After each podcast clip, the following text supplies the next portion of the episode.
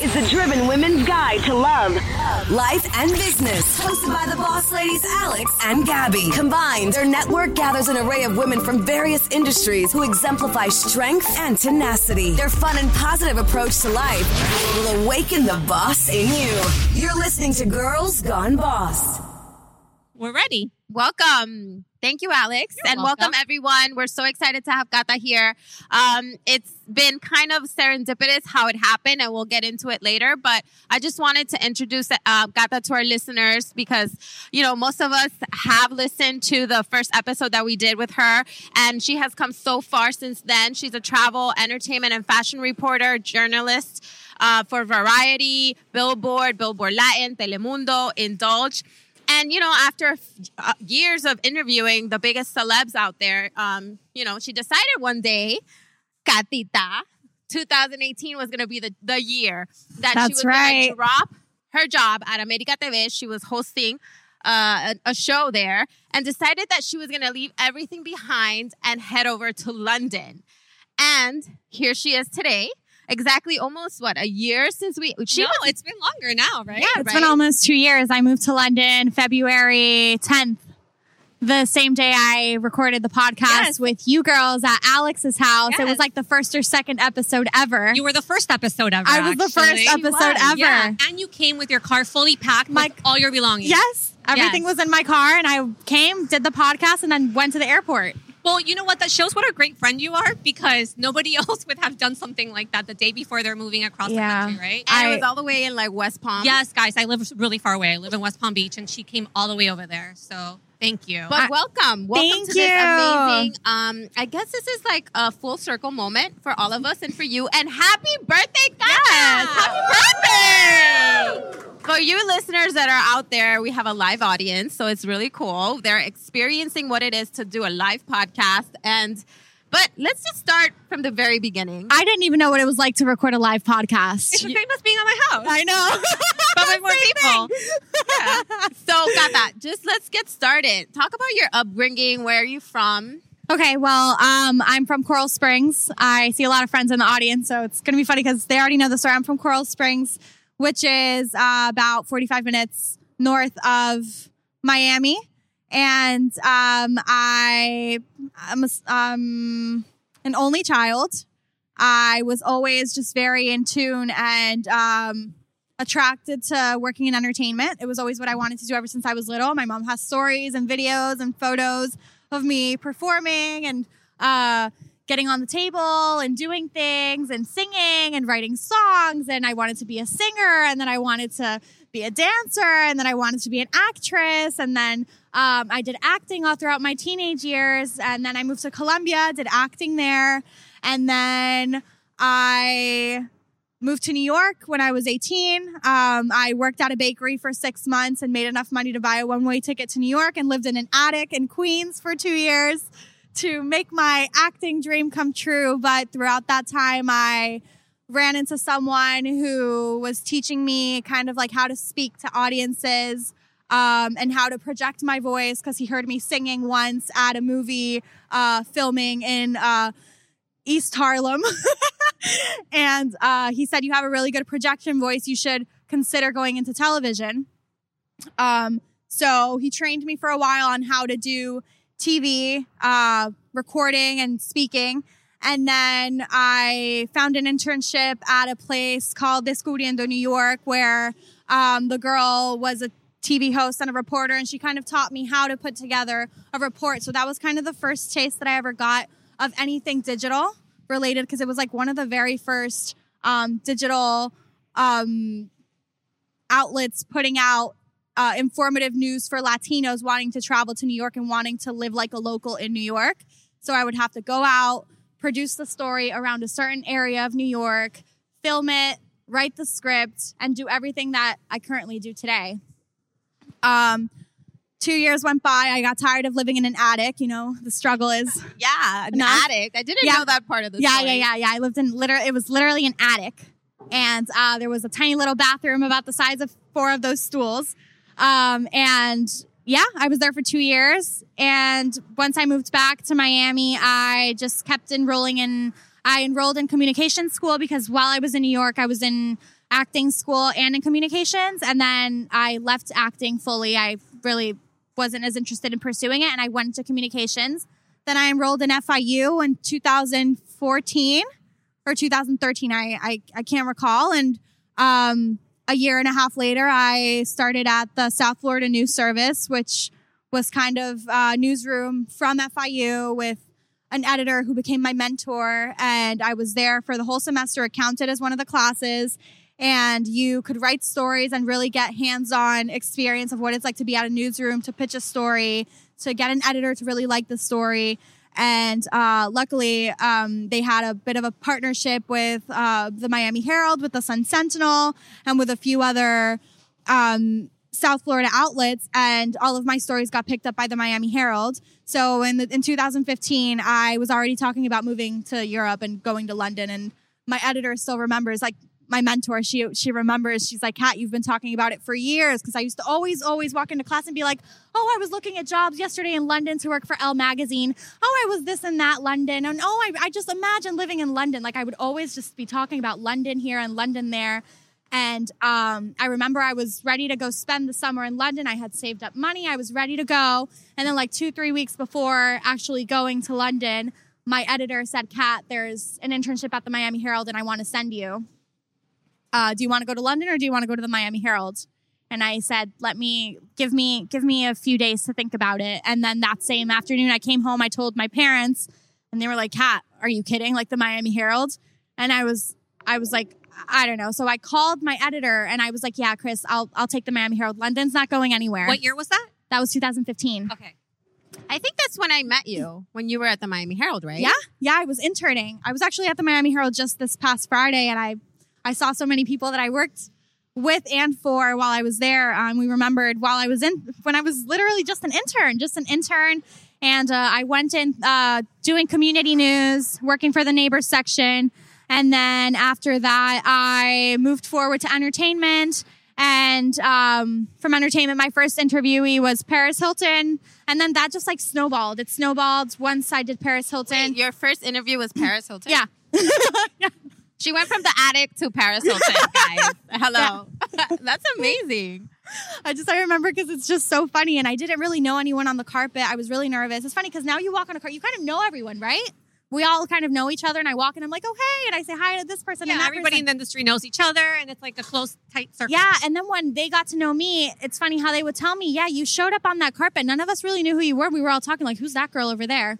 But now, like, we're friends, like Jose, and so that snowballed. Then a very good friend of mine, who's actually here, Romy. Romy. Romy. Shout out to Romy. We love Romy. She was also on the podcast, guys. So if you're listening, look for Romina Magorno's Yes. episode. She's an amazing entertainment publicist. an amazing, amazing publicist. And she reached out about one of her clients and I went to cover with a really good friend of mine. We went to his house and the client was really nice. Everyone was really nice. But the one that I clicked with fully was Romy. It was just like love at first sight.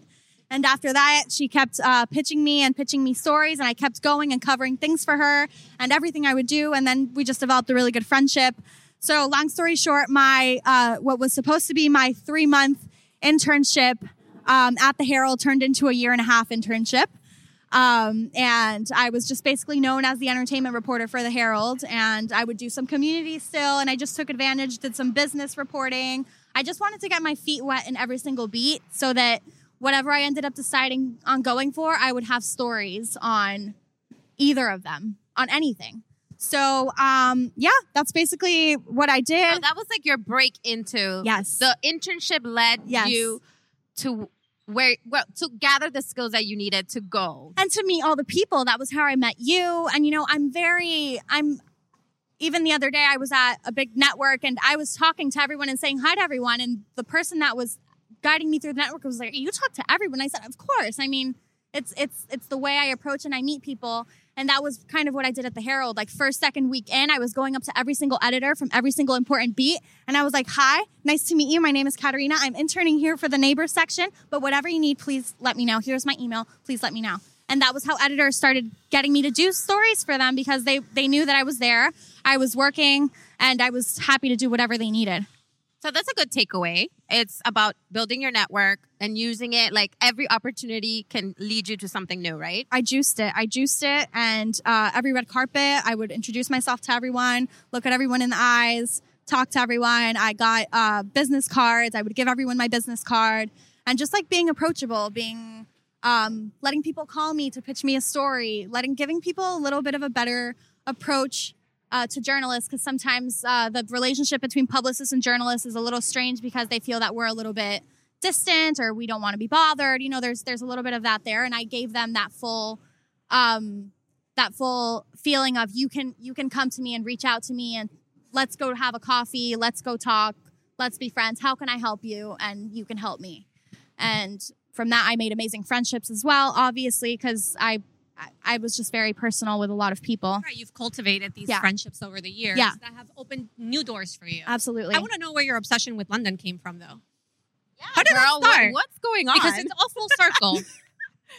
because you're part Italian. So I would think, Yeah. okay, maybe Italy, Right. but No. like, okay, London. You Let's go there. Okay, laugh. Kata, explain to us. Um, I'm getting red. My obsession with London came from a guy that I met. Ooh, okay, it's always with It's a guy. It's always about a guy, Oh, right. damn. yeah. Came from a guy that I met here in Miami, and he lived in London, and he kept talking to me about London. Uh, he would say, you know, you want to be a journalist. There's amazing media companies here in London. There's so much going on in the fashion field. There's so much going on in entertainment. This is one of the capitals of the world. This and that.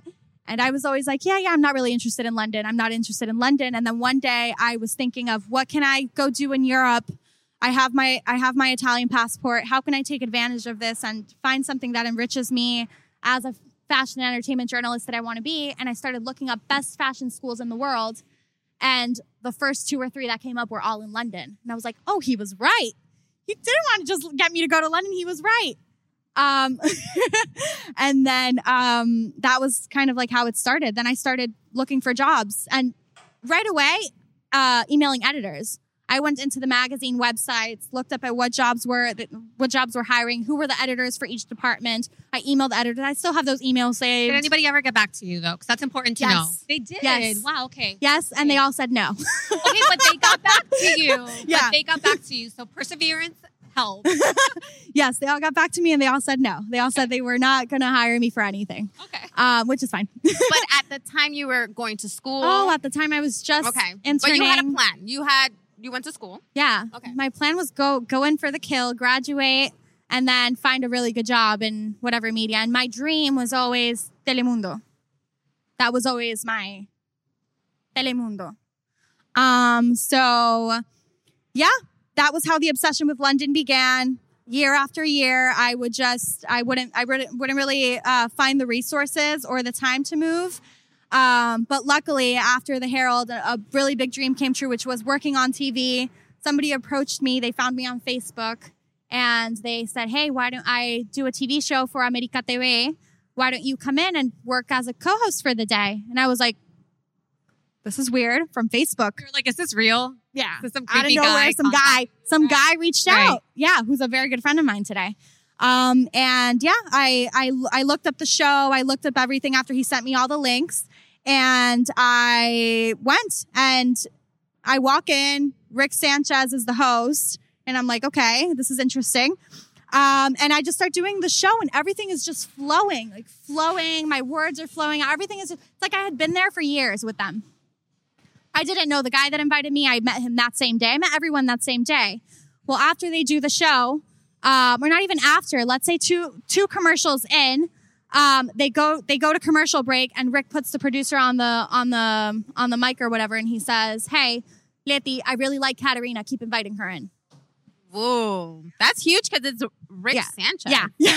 He's pretty So- big here in Miami, guys, if you don't Yeah. know him. So um, after that, I I was kind of like, okay, I think I I think I I got this I got this gig, and yeah, every week after that, I would go into the show, do the show. Eventually, they really liked what I was doing because they also started following me on Facebook. They started liking what I was posting and the topics that I would talk about and my opinions on the topics, which were really raw, but still not as all out there. I was still, you know, very ethical in the way I put out my opinions. So they started accepting proposals for me, and then I started helping with uh, certain friends who maybe had uh, artists that they were trying to bring in and, and uh, put out on media. I would bring the artists into the show. And then little by little, a year went by and I was at America TV.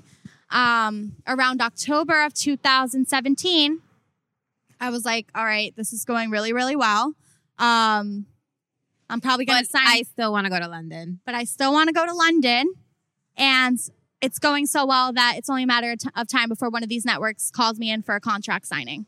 So I was like, if I sign a contract right now and it's a 10 year contract or whatever, there's no going anywhere. And you weren't going to say no if you get a 10 year contract, Yeah. obviously. No. Right. Especially Wow, not- our contracts, Especially not if the dream job. If, Right. Of course not. So I was like, I need to do this before the 10 year contra- contract. So I just bought a, uh round trip ticket to London and uh, looked up uh, specialized courses in the best fashion journalism school in London, which is London College of Fashion. And um, yeah, I bought the ticket for February 10th of 2018. Um, so So we did the podcast February 17th. no, we did it a little bit earlier. We did it on that same day. But on weren't you leaving to London the next day? I was leaving the, to London the same day. Yeah. We did the podcast and then I left. Wow. Yeah. That's crazy. So I my the last thing I had to do on my list of what do I need to do before I leave is go to Alex's house do the podcast. She Oh, has a huge to-do list. And planners and highlighters. I know. I see you, girl. She's very organized. And then what sign are you? I'm a Scorpio. Oh, any Scorpios in the house? Oh. So, um, yeah, I mean, I can't even make the long story short. I can just say that I had a round trip ticket. I go to London. I touch down in London. I leave the terminal and I look around me and I'm like, I don't think I'm going back home. So You that's when you knew. knew. I knew, like, I I'm knew, home. Mama, I knew, I'm I knew home. so much. I was so sure. And and let me Your point poor out, mom. let me I'm point out that I didn't really tell anyone. It was just very secretive. It was the only ones that I told were t- the TV show, and they all said yes. Rick was like, "You're going to my favorite city. Go, Cat. You have nothing to lose. Go now." Everyone was like, "Go now. Go, go, go. Do it." Um, and yeah, what I did was I said, "Okay, I've never been to London. I don't know if I'm gonna like it. I'm gonna pack two suitcases, and I'm gonna pack just enough for the three weeks." But I'm going to make sure that it's enough so that I can stick it out if I decide to stay longer. However much time I stay. So yeah, my last day at America TV was November 9th. They probably have the footage of me crying on camera, Rick telling everyone on camera that I was going to leave to London for what could or might be for life. Like he that's I'm crying He right knew. next to him thanking him, thanking everyone. And then, yeah, he knew. He definitely knew. And uh, yeah, I touched down in London and I'm like, I'm not going back home. I was in that taxi cab and I was just looking outside the window and I was like, no, I'm, there's no way I'm going home. Okay, but wait, were you still talking to that boy? No. he was in the past. he was in the past. So you get to London, you go to the school. I got to passes. London. So it's really weird how things end up happening because I thought I bought a three week uh, flight just enough to um, see to see London and to also do the school. But it turns out they moved the course the whole three weeks to another three weeks. So I had to buy another return flight, and I was supposed to stay there for six weeks. So I was supposed to come back at the end of March. So I bought a weekend trip to Paris. I bought another weekend trip to Munich to see a friend of mine that was living there.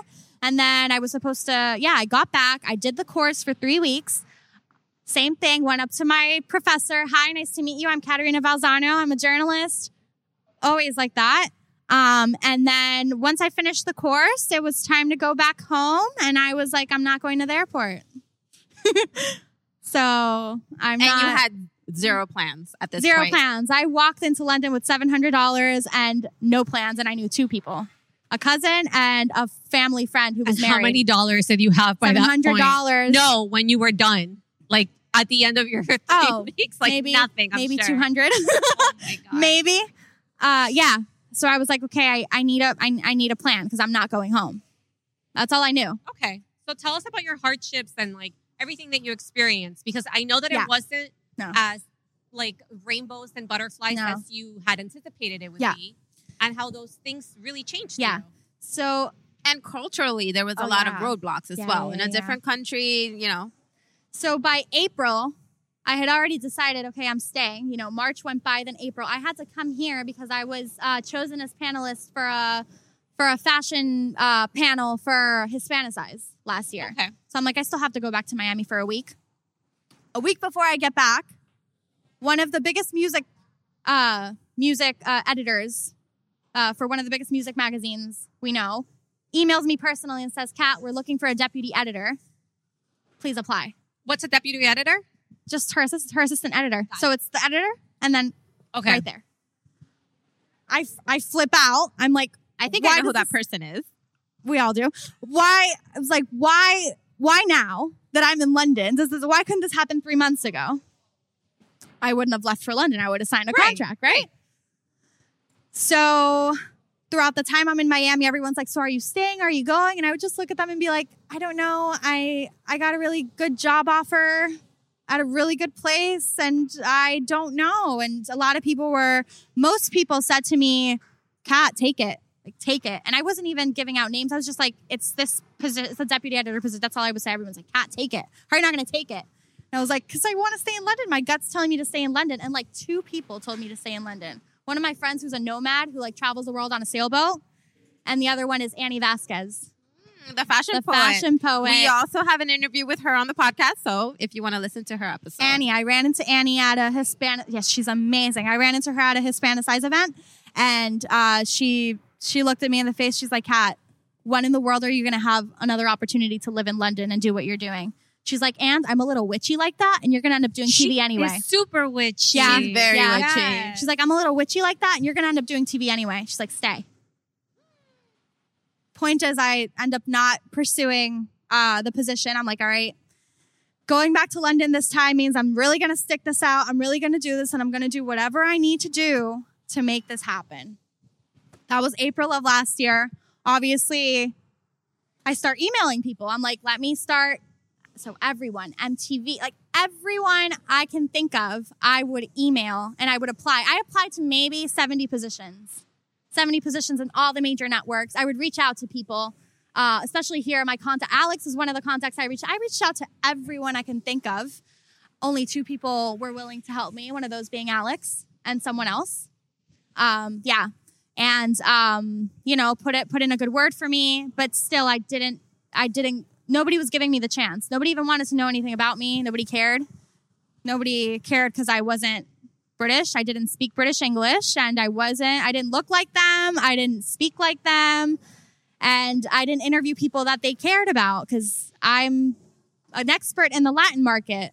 So it, it was just so complicated to explain to them what I had done in Miami. They didn't care and they didn't want to care. They were just like, get out of here. Go swing on trees in Colombia like you probably do. Wow, so it's that, that much discrimination Absolutely. for, La- for Latinos over there? it's not so much uh, it's not so much direct discrimination because they're very polite it's very hostile discrimination it's very uh, oh, like aggressive, like passive, aggressive. aggressive super Wow. passive aggressive so it's not it's very much a oh you know you're being very rude to me and then they turn around i'm not rude i'm educating you type of That's, behavior that's really rude. yeah it's extremely I'm rude educating you. they're smacking you in the face. Yeah. Not everyone is like that, but you do run into that. And personally, it was my first time dealing with that because I've always been very native to wherever I've lived. I lived in Colombia. My Spanish is fully fluent. I didn't really feel discrimination. I speak fluent English as far as I'm concerned, and my English is very good. So in America, I didn't feel that type of discrimination. So it was my first time experiencing what an immigrant feels like in another country and and feeling like you're the outsider and we're not going to tell you but this is why we're not hiring you and this is why we're not giving you the chance because you don't deserve it you're a latina so uh, that hit really really hard um, but i was that kind of wasn't what what got me down so much but i i ran out of money by like let's say by may. I was living at a cousin's house. And by then i was like i need like i need money for the next few months. What do i do? What do i do? So i got a job at a at a store. I got a job at a retail. I started working retail. Um, I worked retail for like three or four months, but rent in in Miami super ex- in, uh, in London is is expensive. Um, so honestly, what I was making monthly was, oh, I also got an internship. I was like, I need to start meeting people. The only way I'm going to get in is through an internship. I was kind of like taking in the same mold that I did with the Miami Herald internship, met people, did what I needed to do. Same thing. What am I going to do? I'm going to go work for free for someone. So I went and worked for free for a fashion PR agency. And that fashion PR agency had clients like Kylie Jenner's stylist, Dua Lipa stylist, uh, Migos, uh, and I was starting to network with with certain people. Um, but it was it was same thing. Uh, he was my my boss or that person that had the agency looked at me as this little helpless Latina, so he would very much ask me to like clean his kitchen for him or things like that that were just I just didn't understand how someone in PR could treat someone so terribly. Um, it got to the point where he owed me money and I didn't have money for the bus. And he was like, well, if you don't have money for the bus, you can walk. Yeah. But he Yeah. owed you like your salary. But he like owed me. payroll. I mean, it got to, I, I just, I don't know how well he was doing financially, but the point is that he didn't have money for the plastic bags for the stylists to come in and uh, pick up the clothes for his clients. So he asked me to lend him like 20 pounds and uh, he didn't have the money to pay me and I didn't have money for the bus because I was working for free for 40 hours and then the other eight or 16 hours of the week I was working at a at a store um, which gave me enough money just for rent. Um, so I at the end I was like can you please give me the 20 so I can come into the office? He's like no you you can walk.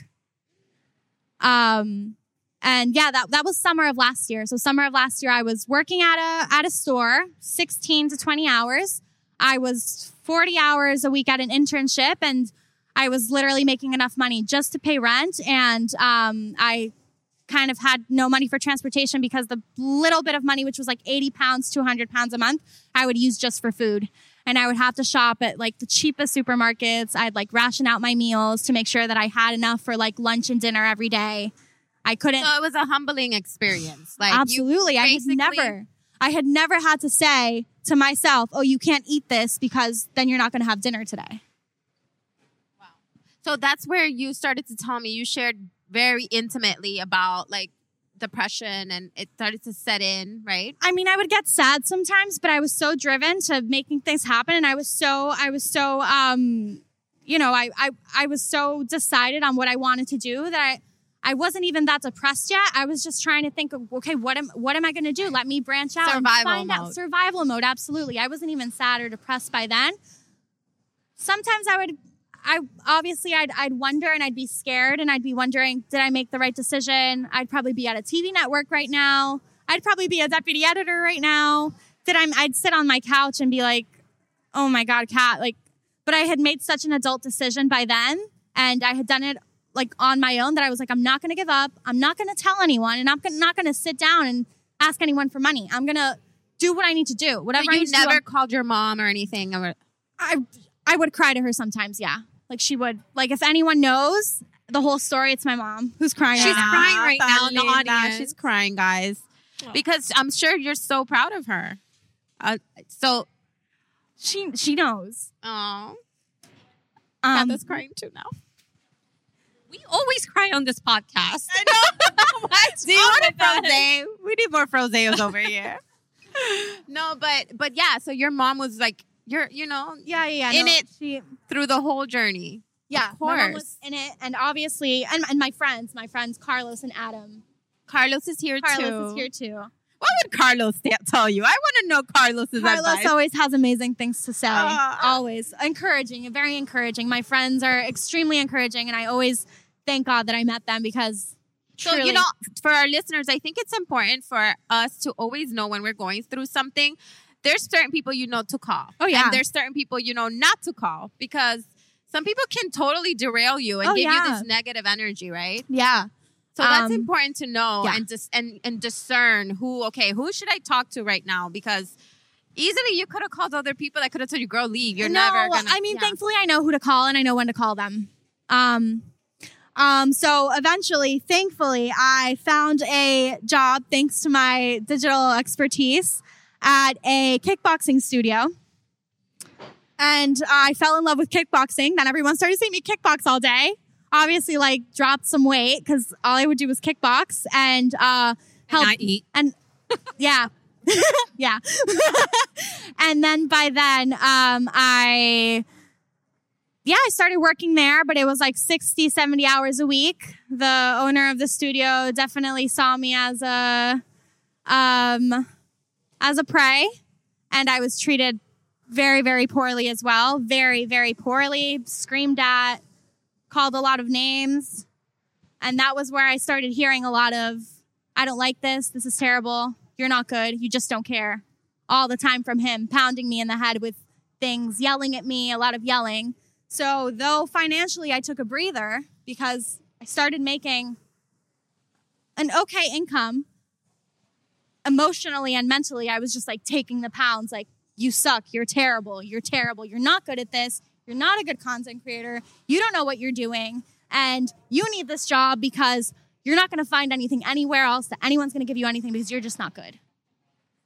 So it was a lot of me going into the bathroom, crying my eyes out, crying, like crying for 15 minutes, like crying, and then getting back up and taking a breather and just going back upstairs and, and dealing with with with being so dehumanized because it was it was a dehumanizing treatment. I wasn't greeted when when he walked into the room. He greeted everyone else. I wasn't greeted.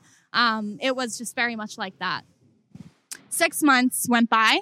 We're at February. We're at March of this year, end of March. And two week two weeks before the end of March, I I I was like, I can't take this anymore. I was like, if I if I continue this, I'm I'm gonna kill myself. Like I can't. I can't do this. I I cannot take this. I will go back home. That was when I was like, I will go back home. So I, I gave them two weeks. I said, you guys have two weeks. In these two weeks, I'll give you these that many was projects. nice of you. Yeah, I know. That was very nice. I know. I gave them two weeks and um, I left. And thankfully, one of the instructors at the studio um, walked upstairs one day and saw me on the floor crying because everyone would leave at like five or six and I would stay alone till they would close. I was working long, long hours. And uh, yeah, I would get there at 10 or 11 and leave at nine o'clock at night every day. Like I would live in the studio and she found me crying, just broken down. And she she she goes, "Kat, what's wrong?" And I tell her what what's happening, and she says to me, "You know, there's another studio looking for someone to do marketing. Um, do you want me to recommend you?" And I was just scared, and I was crying to her, and I was like, "I don't know, Amanda. I just feel like I'm not good enough. I just I I feel I I." I feel like nobody's ever going to give me the chance anymore. I don't I don't know. I was confused. I was scared. I was like do I go back to Miami? Do I stay? Like, what do I do? All I know is I need to leave here because I'm not appreciated and I, I'm terrible at my job, so I need to leave. So I left and um, I gave myself three months. I said, I'm going to give myself three months to find a client and to get this company going. I was in a really bad depression. My mom, again, was the only one who saw me at such a low point because it was a really, really low point. I didn't want to leave the house. I didn't want anything. I, I just, I had so many doubts about myself, about who I was, about what I could do, about what I could provide, about what I could become. I couldn't even believe that I had done anything in my, I just believed I, I didn't see a way out. I didn't really see a way out. And uh, I left this place March 29th, and by the following week, the other studio hired me. And uh, it was the best thing that could have happened. Um, obviously, complete change of energy. The people I was working with, extremely respectful. I still work with them. Uh, extremely respectful, very receptive to my ideas. Just a complete, a completely different experience and reaction to anything I had experienced within six months. But obviously, the PTSD was there, so I was still very much paranoid. I was still very much afraid that if I turned in a newsletter or if I did something that they were going to walk in and scream at me and you know slam the table. I was just very afraid and it took me a really long time to realize that those people that I was working with now weren't the people that I was working with before. These people actually cared. They care about my ideas. They cared about what I was doing. And they gave me the freedom to to continue uh, working in media and in journalism and everything that I had set out to do in London because that was that was the plan. The plan was to just create content for agencies through my company. It was or for anyone through my company. The plan was work in as a journalist in London. Um, so So then you're you have told me too that obviously you've had bad experiences and it's been mostly like with men and the and it's crazy because I haven't had the same experience where I feel that the mentorship or the help has come from women. Right. But you said that women have been so key in your Absolutely. growth, Absolutely. It's, um, which took you to this new gig, which is huge with Variety. yeah. So talk a little bit about how women have impacted you and how helping each other can obviously like help community and and continue to like just you know for our own journeys. So I think that obviously when you're at low points, um, you know Daniel Habif.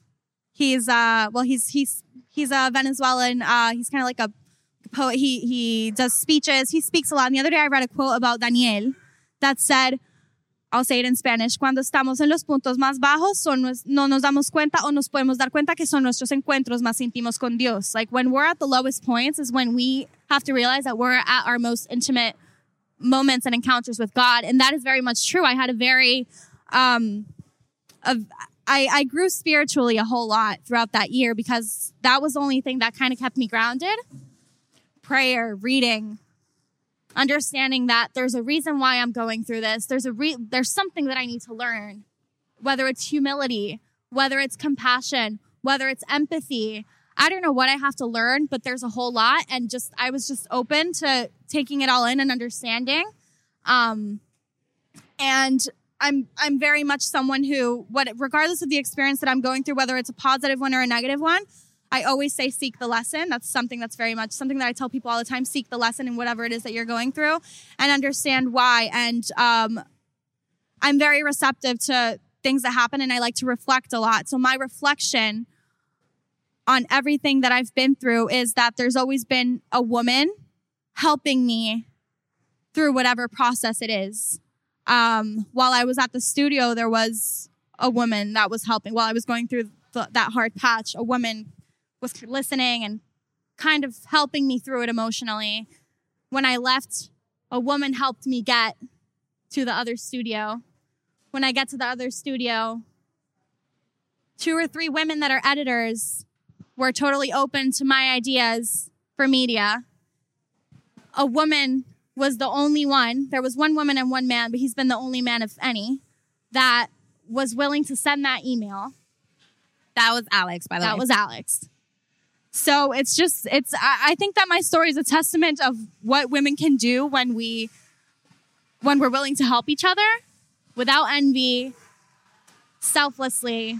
And someone who I think is extremely selfless, again, is my friend Romina. Romina, I know she was key. She was key in helping her get to that next level. Romy and has been key throughout my whole career. And she knows it. And I tell it to her all the time. And I, I owe it to her because Romy has been key throughout my whole entire career. And she didn't know it when she reached out to me. She didn't, she's hearing this just like you're all hearing this for the first time. But when she reaches out to me, I just, I, I just really appreciate that whenever she gets, um, a cue as to some editor needing something, she always thinks of me. So she reaches out to me out of nowhere sporadically in like April or May. Hey, hey, uh, Variety's, um, yeah, Variety's looking for a writer. I told them, I told them about you. Can you please email them? Like that. I email the editor. And then, yeah, next thing you know, in May, I'm in meetings over the phone. In July, they're like, Kat, we want to work with you. And there's this huge piece that we want you to work on. And I was more than honored to do it. And it's the really big Latin Grammys piece that came out. And that was career changing as well. You know, I got published in, in, um, in like Abu Dhabi and in and all over all of everyone read that story and it was it was just kind of like a, a, life a, a shift in my career in many ways and again the woman that I'm working with the editor that I'm working with she is just like a phenomenal human being very open to my ideas very receptive incredibly kind and um, it's it's just such an honor to be able to finally pursue what I wanted to do plus more so much more you know I got the gig with Telemundo. Another woman at Telemundo. It was it was one man and the women that came after him, all very receptive, very happy to hear my ideas, and they all gave me the yes. And I start working for Telemundo, another huge dream come true. It was always what I wanted, And um, to be able to to write for American media in the UK is amazing. I still would love to work for UK media, but to be able to work for American media is is amazing. And um, yeah, that's that's that's where I'm at right now. I'm very very happy. My life took a really big shift this this year, the beginning I mean, of this you were year. just at the EMAs yeah, on the red carpet and Yeah. tell us about that experience because I was watching it through your IG stories and I was like, oh my god, I can't believe Gata's there. yeah. It was just very exciting because at one point I I I was so doubtful that I would ever be able to do anything like that ever again. By the way, that it's the European Music Awards. It's the European MTV. Music Awards from MTV. Yeah, they produce it there. Um, also, a group of amazing women are spearheading um, a lot of things at MTV, and the experience of working with them was fabulous. And um, yeah, I was there. I just more than interviewing celebrities, which I've done before, and anything like that. It was me telling myself, "Like, Kat, you did it. You did it. You did. You did. You did what you what you put yourself out to do. You went through it. And obviously things were going through my head the whole time. I was like a year ago, a year ago, I was, you know, I was doubting everything about myself. I was, uh, low energetically, low on income, low on everything. I was, I was, it, it was a really, really hard patch for me. And also I think the reason why I, I lost some weight was because I, I I took in what I could, which was kickboxing, and then with the other studio, it's boxing, and I would just grab those bags and tear tear them up. You- An That's hour how you of were just like, hitting them, your punching therapy. bags, and, ah. Yeah, of course, it was just it was the rage. It was the rage, and and uh, but I fell in love with exercise, which I'd never done before, and with fitness. I am very in tune with the fitness scene in London now. I know a lot of amazing people that work in it. It's a really big scene over there. And um, yeah, no, I'm I'm I'm so happy. It's things turned out ten times better than I could have ever imagined. My idea when moving to London was I just want to go to London and and work for one media company and uh, be a journalist there. I never thought it would be. I just I'm I'm in London and I own my own media company and my clients are A, B, and C, and I also write for uh, DEF Huge and biggest publications in the world right yeah. So, yeah, you see fine. how God is very loyal. He gives you more than you can even ask for. Yeah, but better. also also I think resilience. I think it's resilience. I think it's um putting your eye on it and being willing to go for it. Just being the other day, I was at a really big network and I I didn't tell the story. This is the really this is really the first time I fully tell this story. Um, but I was telling him kind of like how I work, the dynamics of how I work, how I make an approach, how I pitch a story. And he looks at me and all he said is, You're a freaking predator. And that's, I mean, I, I felt that because I was like, Yeah, I am. Like, if I say I'm going to do something, like, don't take that lightly. I will move across the world and do it. And I will do You whatever I need to did do to do it. But okay, so and yes, a round of applause. And you know, advice for any listeners who might be at that rock bottom now. What advice would you give them? I think um again it's it's um I don't want to say cheesy things, but it, it's it's understanding that we all have individual processes. We all have individual processes. There's reasons why we have to go through certain certain moments and and you just take advantage of those moments to to to be receptive and to understand why. Like why do I need to be hungry right now? Like why like what do I need to learn? that this is like this is what I need to go through to teach me this. Um so I I that's my advice. Not giving up. Like you're going to get so many no's. I was just telling someone, you're going to get so many no's and so many people aren't going to believe in you. Most people don't believe in you. Most people Well, don't you have to believe in yourself. this morning I was thanking a friend who was telling me happy birthday and I was like, you know, I was like, I, I, I don't have much time to see many people on this trip because I'm, I'm working, but I really do want to see you and, and give you a personal hug and a thank you because you saw me when I was invisible.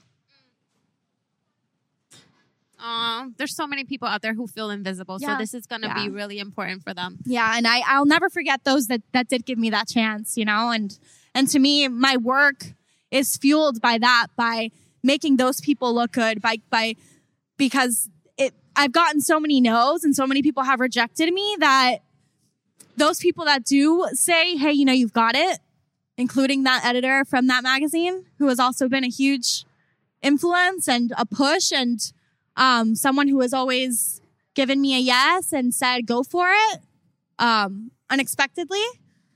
Um, I, I don't forget those people ever. I'll, I'll never forget people that are, that are there because I know what it is to have nobody, nobody be there. Wow. Well, that's big. I'm so happy that you are using this platform to tell your story and to Yeah. encourage those out there that may be wanting to say, like, you know what, forget it. You didn't do that, and that's where you are today. Yeah. If had you f- said forget it, we wouldn't be talking right now about it. yeah, this. I agree. I totally So- agree. So It props be to part you. Of your story. You Yeah. also have such a beautiful heart, Gata, and Thank you. I think that that really shows in all of your writing and all of your stories and all the relationships that you have built with people. Thank you so That's very much. important too, to for all the listeners to know. Like, you're a really good person on that yeah side. I, j- I just i really really i'm very spiritual again and my promise to god is always You're gonna make me cry, girl. Oh, my promise to god is always please god make make what i want a reality and i promise you i will always continue being the person that i am. I will always be approachable be personable be a kind human like kindness you know kindness because we we don't have a lot of it and i think our industry is very dense. I talk about it a lot with romy it's a very dense industry and people because of ego or maybe because sometimes they get defensive people forget that you have to be human. There's humanity that's a lot more important than whatever celebrity status that you have or whatever popular status that you have or whatever social media status that you have. And and people lose that. People really really get lost in it. And i i always always just try and keep myself grounded regardless of where i end up regardless of i just always want to be the same person. Ditto, ditto. I want, I, I aspire the same. yeah. That's beautiful. I think we can open if anybody has a question for Gata, you can come up and talk into the mic. So Here, I'll, I'll help. yeah. I got it. Can it go for? Say your name, introduce yourself, and then ask a question. well my makeup is probably all over the place ugly crying No, it's okay. Ugly crying is acceptable. Um, well, thank you for everyone who showed up and thank you for hosting this uh, event. I'm glad to finally have been able to meet Gata because I've known you for two years now um, through social media. So, um, my question to you is because hearing your words of your journey and the obstacles that you've gone through have been very powerful. Um, and you refer to the moments, like the low points of your life, and you refer to like your spirituality to give you the comfort and the strength to move forward. So I, this morning I was listening to Oprah's like Eckhart Tolle's podcast or Super I Soul love Sundays. her. Good. I love, Love that. her. If anybody hasn't listened to Super Soul Sundays, please Uh, listen to it. do it. it. all the time. Yeah. It's like going to church. Um, and so Eckhart Tolle talks about um, just like the awakened self and the self that you are before you are awakened. yeah Um, typically for me, I've noticed like I've been going through this transformation of going through the process of awakening just because I've dealt with a lot of like personal obstacles. And I feel like the same can apply to your life. So my question is more so who were you before? And I feel like now, who are you now in this process of growth? And what is a lesson that you would say can apply to other people that are going through similar feelings? it's funny because I woke up this morning and again it's my birthday and and I was thinking you know I'm I'm at a really great age I feel like and I've I've accomplished so much but I was thinking I wonder what I would have done at 21 or 22 which I've had the same drive my whole life with the experience that I have now um I think that who I was before was just someone that was very um very centered. I've always been very centered and uh, very uh, willing to go for whatever I need. But now I just, I know how strong I am. I think that's what happens when you're, when you hit rock bottom and you're like, oh my God, where, like, where do I grasp onto to help me up? And you're like, I'm not grasping onto anything because there's not, I'm the one who needs to get up and go. So that's that's what I am now. I'm just I'm I'm strong and I I It's like newfound confidence. I Yeah. feel like Yeah, yeah, going yeah. through uh, like things that are bad in your life or roadblocks. I feel, and you get through them, and you're like, damn, how did I get through that? yeah, It I'm- just it gives you confidence. I'm resilient and I'm not afraid to say it. I'm not it's not oh my ego. No, it's it's I really look at myself and I say, "Holy cow, I'm resilient." Cuz I think about just a year, what can happen in just one year? One year ago, I was in a completely different state. mentally, physically, where I was working. I was working at a clothing store fighting with the manager because she wanted me to, well, they call it hoovering, to vacuum the floor. And I couldn't, I can't vacuum close up without uh, something on my face because I'm allergic to dust. And then now, like, here I am. Now you're like at the E EMA. Yeah. Yeah. And those were the things that were going through my head at the EMAs. Those were the things that I, I wasn't worried. Dua Lipa's a babe, but I didn't care about Dua Lipa. In my head, I was like, oh my God. Look at, like, look at what I did in a year for, by not giving up and by taking the hits. By I all took the all the hits doors. and bowed my head and took it, took it as it came. I was like, I'm going to take it all, do what I need to do, but I'm going to get there. I don't know how I'm going to get, but I'm going to get there. Resilience. Any other question? Come up, Romina. Romina, can you come to the mic, please? Romy, my are Romy wants to know that. why why she why she didn't call her and tell her that this was happening to her, all her hardships. I honestly, I think it's because it's what I kept telling myself. Like, Kat, you made an adult decision. You just made a really big adult decision. You're not going to go calling everyone crying. You're going to do it. So it was, it was just that. It was just me telling myself, like, besides calling, having a 10 minute pity party, or maybe it was a three hour pity party with my mom, I, I, I want to do this. And I, yeah, I, I, I didn't want to look weak. I guess it's an ego thing, but I didn't want to look like I was giving up. I, I, I would cry and then I'd be like, nope, come on, you can do it. Come on. Same thing. I'd walk into the bathroom, cry 15, cry my eyes out for 15 minutes. Then I'd go in, wash my face and walk back upstairs. And If you're gonna go cry, cry outside, right? How- You heard that before. yeah, I did. You hear that cry and then come back like nothing. Like, hey. yeah. Any other questions? Carlos, come on up. Woo, woo, woo. That's my man best on the friend, guys. That's my best friend. This is her best friend, guys. Carlos Gaviria, Brentwood, New York. Good morning, everyone. Um, first of all, I want to say I'm super proud of you, and uh, hearing your story in its totality makes me appreciate that much more all the work that I've seen you put in, and obviously all the success that you've had over the years. Because you didn't just become successful; you've been successful for a really long time, and part of the reason that you've been successful is because you're so headstrong and you're a predator. You know, you set your sights on something and you make it happen. So I'm curious, how do you balance between advice that people give you, whether it's good or bad advice? Like, how do you know when to take that advice and just to like beeline for what you want, which is many times what you do? It, I, it, it depends on who the person is.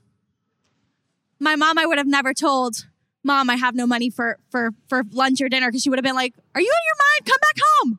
What are you doing in London? Forget London.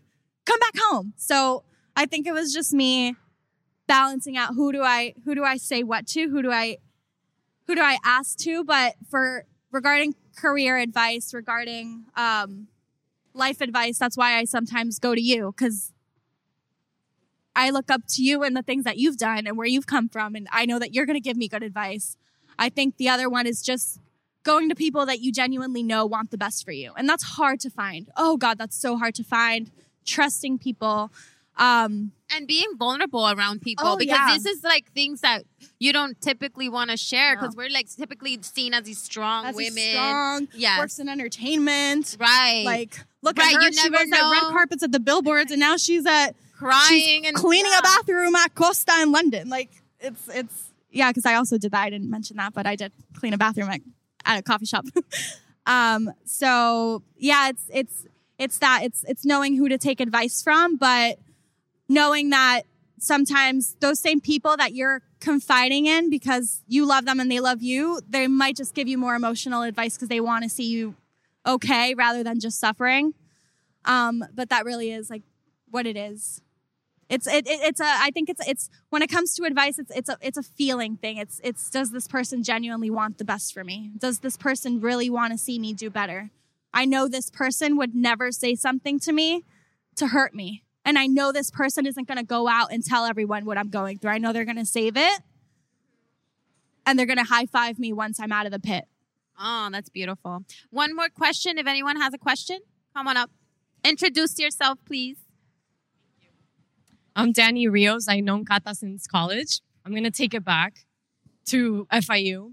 what advice would you give people now graduating communications? Because we get taught something completely different to Yeah. what the real world is. Um, I say be willing to work a little bit for free, a little bit. I did it here, and I did it in London. Uh, and thanks to that little bit of work that I did, I met certain people, certain editors, certain things that that took me to the next level. I say nobody cares that you're the most beautiful person physically. Nobody cares that you have money or not. Nobody, people just want to know that you have good work ethic, that you're a good writer, that you're loyal, that you're not a sellout, and that you're not going to sleep your way to the top.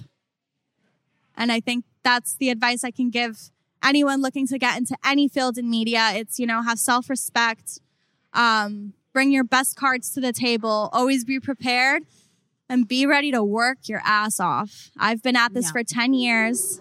This didn't start yesterday. The first internship I did for free in New York, I was 18 years old, working for free, living in an attic. I started in an attic and little by little. So, and it's, it's an ups and downs process. Uh, the media industry is complicated these days. There's not much money or much budget for certain things. Some people don't want to pay you for things. You have to earn your respect. Um, and then maybe they'll start paying you. But, um, yeah, just that's, that's the advice I can give. Be ready to work your ass off, literally, and just create contacts. Contacts are everything. Can I add something to Yeah. that? Um, to everybody listening, also, I think a good piece of advice is don't just take on an internship and just sit there. Yeah. You have to do what Gata did, and it's introduce yourself to everybody around you. Yeah. Because those people are going to give you those opportunities, and that's super important too. Because no one's going to not talk to the person that doesn't talk to anyone. You're just wasting your internship away. And I think the other one is that every someone is always watching you. Yes. Don't ever think people aren't watching. Like if you're gonna go to an internship and go on Facebook and look at photos or be on Instagram all day, no. And come in with new ideas, come in with innovative ideas. I was the first one at the Miami Herald that opened a Snapchat for them. You guys don't have Snapchat? Here, let's open Snapchat. I didn't charge them extra. I didn't nothing. Let's let's just open Snapchat and see how it goes with Snapchat. So I think it's it's just being that person and understanding that someone's always watching you. I'll never forget when I left the Herald to freelance. There's someone at the Herald who's very very high up. I maybe spoke to him 3 times. Very very very little bit of quick interaction. He knew I was the intern there. And then I was I was recommended to someone who needed a social media assistant for a big event. And after the event and everything, I asked her, I was like, hey, who recommended me to you? How did you hear about me? And she said, well, uh, Pepito Perez recommended you. He said you were uh, quite the go-getter. Three you- interactions, yeah, right. minimal interactions. I, I don't even know how he knows I'm a go-getter. I don't even know where he got that from. I have no idea. But the fact that he has that perception of me is is the world means the world to me. The fact that someone is willing to give me such a big project like writing a six-page article on the 20th anniversary of the Latin Grammys without working with me once because they confide in someone else who recommended me close-eyed means that means the world to me. That means that my hard work and my work ethic is taken into account by people and that is all I've ever worked hard for. I don't care about the recognition. I don't get like all of that is fun, but what I really care about is that my work ethic is is is stands alone and is solid and, and grants me the projects that I want to pursue. Your work speaks for itself. Yeah. Perfect. Thank you, Kata. No, thank you girls you so much. here. Thank you. I hope this birthday is memorable. So memorable. So so memorable. And then I hope a year from now we get to talk to you and talk more yeah. and see you on E News or something. Please. Because I know that's one of your dreams too. That is one of my dreams. So thank you again for your time and we commend you for all your hard work. Thank you. You're a star. Thank you. And we're happy to see your growth here on Girls Gone Boss. Thank you so much. Tell everyone where they should contact you, keep in touch with you. Yeah, yeah, yeah. I'm always open and receptive to emails. If anyone wants to ever email me for anything, my email is contact at catabalzano.com. All my handles are at Can catabalzano. you spell your last name for people? C A T A B A L Z like zebra A N O. And uh, I answer every single person's direct message, especially if it's career related, if they need a piece of advice, if they have a question. there's someone here who we literally met because she reached out to me one day. And that is how I am willing, because I also remember when I would reach out to people and they wouldn't respond. So I answer everyone. Beautiful. Thank you Thank you, so everyone. much. Thank you, Thank you, audience, guys. for being here, and everyone for listening. Um, we are everywhere at Girls Gone Boss. If you want to reach out to us, girlsgoneboss at gmail.com. Thank you again for listening. And thank you to Time Out Market once again for hosting us. Thank you. Woo! Thank More you. For everyone. Woo! You're listening to Girls Gone Boss. Hosted by Alex and Gabby. I love you guys. Oh, yeah.